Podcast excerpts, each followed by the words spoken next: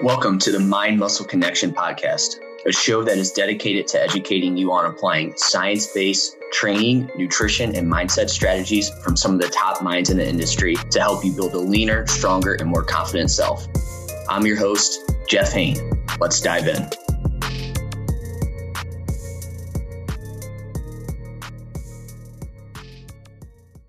Hey guys, welcome back to another episode of the Mind Muscle Connection podcast. Today is a solo episode, and I have a topic I want to dive into, and that is chest training tips for muscle growth. But first, before I do that, I just want to go over a few ways you can help support the podcast.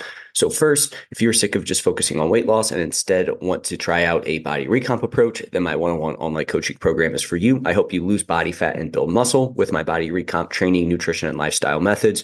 We look at things like your lifestyle and biofeedback to individualize your training and nutrition program to you and your specific needs. There's also at least one to two bottlenecks outside of the training and nutrition protocol that we figure out that are keeping you from seeing the results you want to see. And again, this is more this happens more often than people think and it holds them back more than they think. And so if you're interested in this i have my you can fill out the link in the show notes or click the link in the show notes to find out more information or you can reach out to me on instagram and we can uh, chat about this in more details Next, if you aren't interested in full coaching, I do one-on-one consultations where we troubleshoot any issues you have and or map out a game plan for the next couple months. If you want to learn more about a body recomp, what it is, how to do it, my five pillars of a body recomp, and you also find out what those other common bottlenecks are, then my 75-minute masterclass on body recomp is for you, and you can find the link to that in the show notes. There on that is completely free. Next, if you haven't yet, make sure you follow me on Instagram, Jeff H O E H N underscore, and that's where I'm most active on social media. And then lastly, if you found this podcast to be helpful in any way, if you could leave a rating and review, and that will help more people find this podcast. Today's topic is chest training muscle growth tips.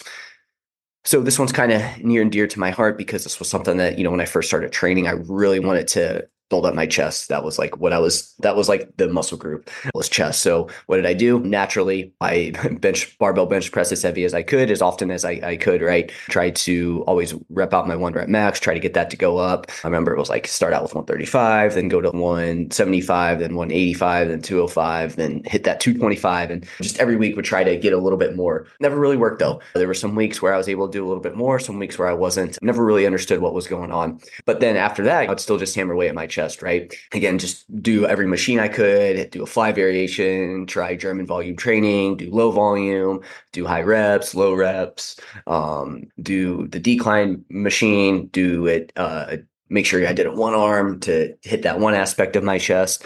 But my chest really wasn't growing that much. And I did find that my chest really did lag behind everything else. Um, again, was this potentially something in my head? I don't know. Um, I also feel like my chest was a little bit underdeveloped compared to like my arms. And really, it turns out that I was just hammering away at a muscle group. Just hammering away at a muscle group isn't the most productive way to go about it. And so I feel, and so in today's um, episode, what I want to go over is how can we what are some chest training tips that I wish I, I had back in the day and, and what I've learned over the years? And so I want to go over what those are. And so here we go. So the first one is use more dumbbells, cables, and machines versus just barbell bench. Again, I don't want to sit here and say the barbell bench is bad, but I have found from an injury management standpoint, switching to mostly dumbbells, cables, and machines has done wonders, right? Again, a lot of people complain of shoulder pain, elbow pain with when it comes to training chest. I feel like a lot of that's just a lot of these mistakes that I'm going to talk about today are things that, that you can improve. But I also feel the when you use just barbells, sometimes it can wear and tear on your joints, right? Because you don't really necessarily have that freedom of how you can lift it. Whereas with like dumbbells, cables, and machines, it does allow for a little bit more variety in how you perf- execute the lift as well. But again, so that helps with the injury management standpoint. But again, with the barbell bench, this is a lift that like if you don't necessarily have to get stronger at that particular lift, say you're powerlifting or something like that, you really have a ton of flexibility. Just try to use more dumbbells, cables, and machines. And again, since I've done that, like I found that my shoulder pain gone and my chest is actually more developed because I've been able to align things up properly, right? So, for example, you know, you take a bench press where I think a lot of times people flare their elbows out, they have that kind of very pronated grip, 90 degree angle. Whereas I found that, hey, you don't have to tuck your elbows all the way in, going a little bit further down, having your hands not necessarily pronated or supinated supinate it, not completely pronate it, but not neutral either in between can also help line up the chest a little bit more. And again, you can't really do that with a barbell bench press, right? Machines, depending on the machine, you can. With cables, you can definitely line that up how you want. And then dumbbells, you also have that flexibility um, as well too there. Again, if I could go back, I would do less barbell bench press and do more dumbbells, cables, and machines. And I actually, I haven't bar, I can't even remember last time I barbell bench press, to be honest. It's been so long on that. Again, it's been at least two, three, four years of since I since I barbell bench press, and I'm very happy with my chest development. So again, if you don't have to say you're not a power lifter, you really don't have to bench press. So you have a ton of flexibility there.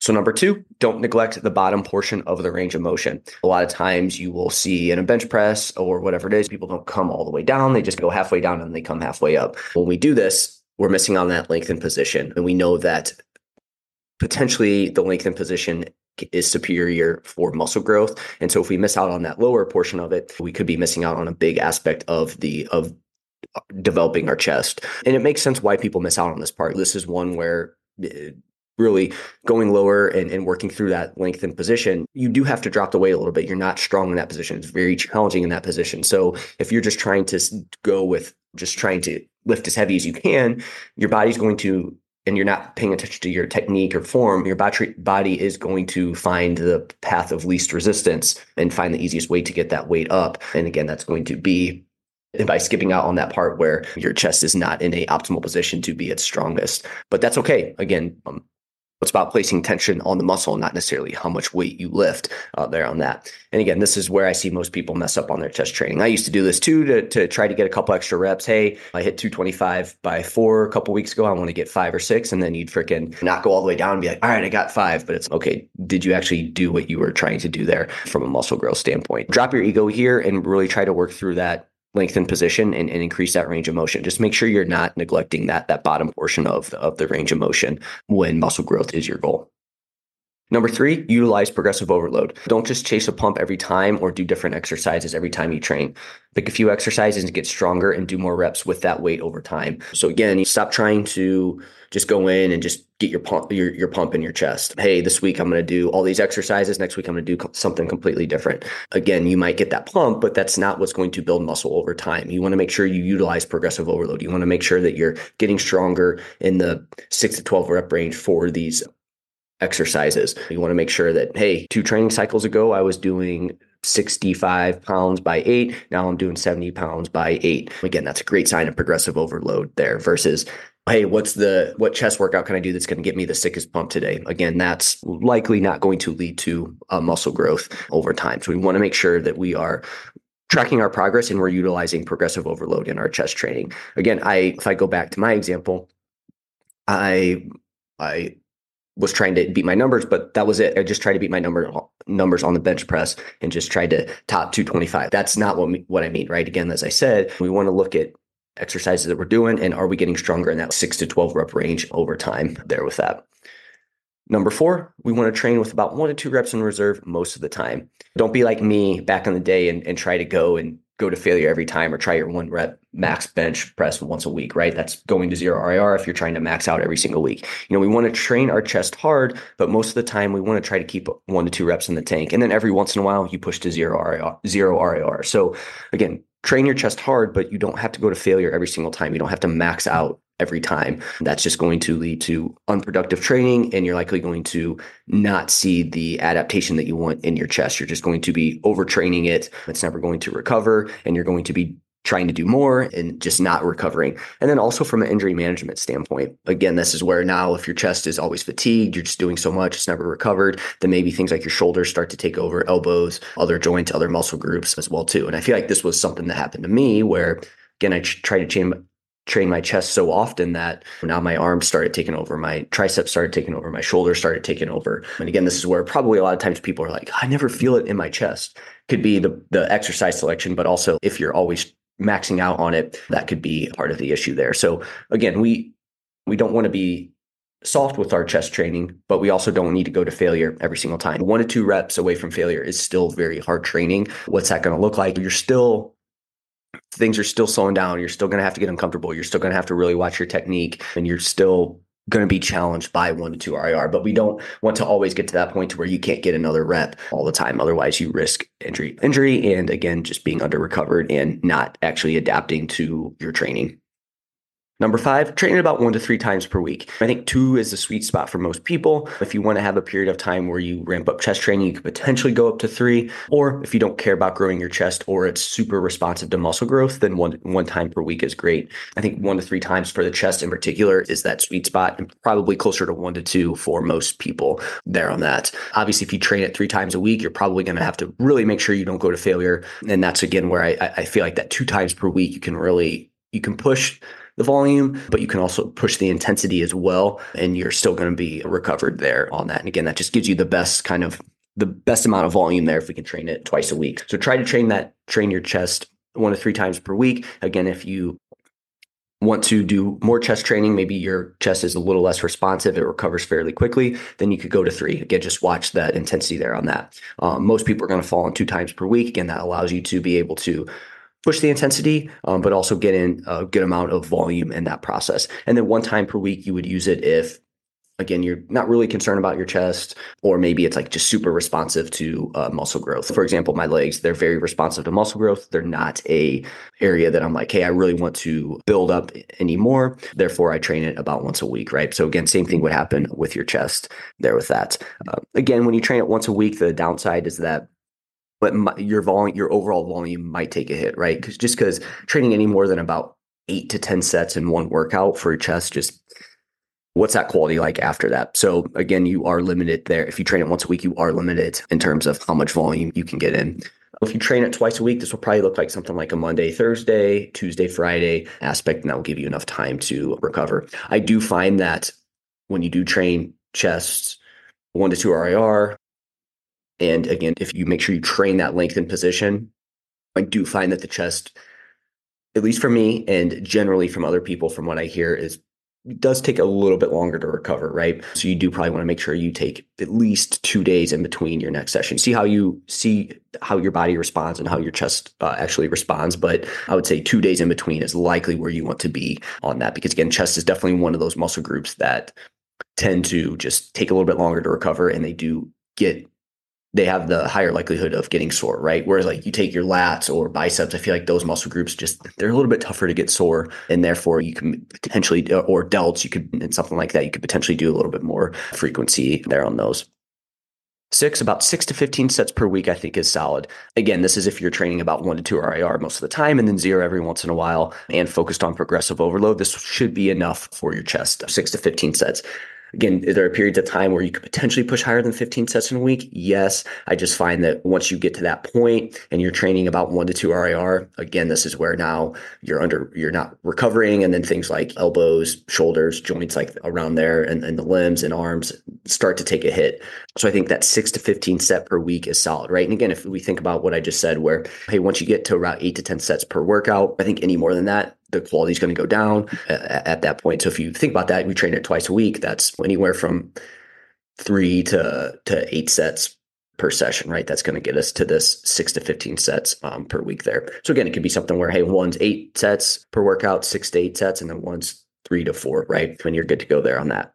If you do have to do more than six to 15 sets, you might want to look at your technique slash execution, right? So again, this is me going back to what I felt like I needed to do a ton of chest work. I was doing one rep maxes. My technique wasn't fantastic. I wasn't necessarily worried about increasing the most stimulus on my chest. It was all about how much I could lift, right? So that obviously needed work. So therefore I had to do more chest work overall intensity. If I'm starting to do eight to 10 sets per workout, and then I keep trying to do more. It's like you're not really going to get that good stimulus. So you feel like you need to do more and more exercises. Again, exercise selection. We go back to barbell bench press. I felt it in my triceps. I felt it in my shoulders, right? So it's okay, yeah, I'm doing all this work, but how much stimulus am I actually putting on my chest, right? So finding exercises that really hit your chest is going to be key there.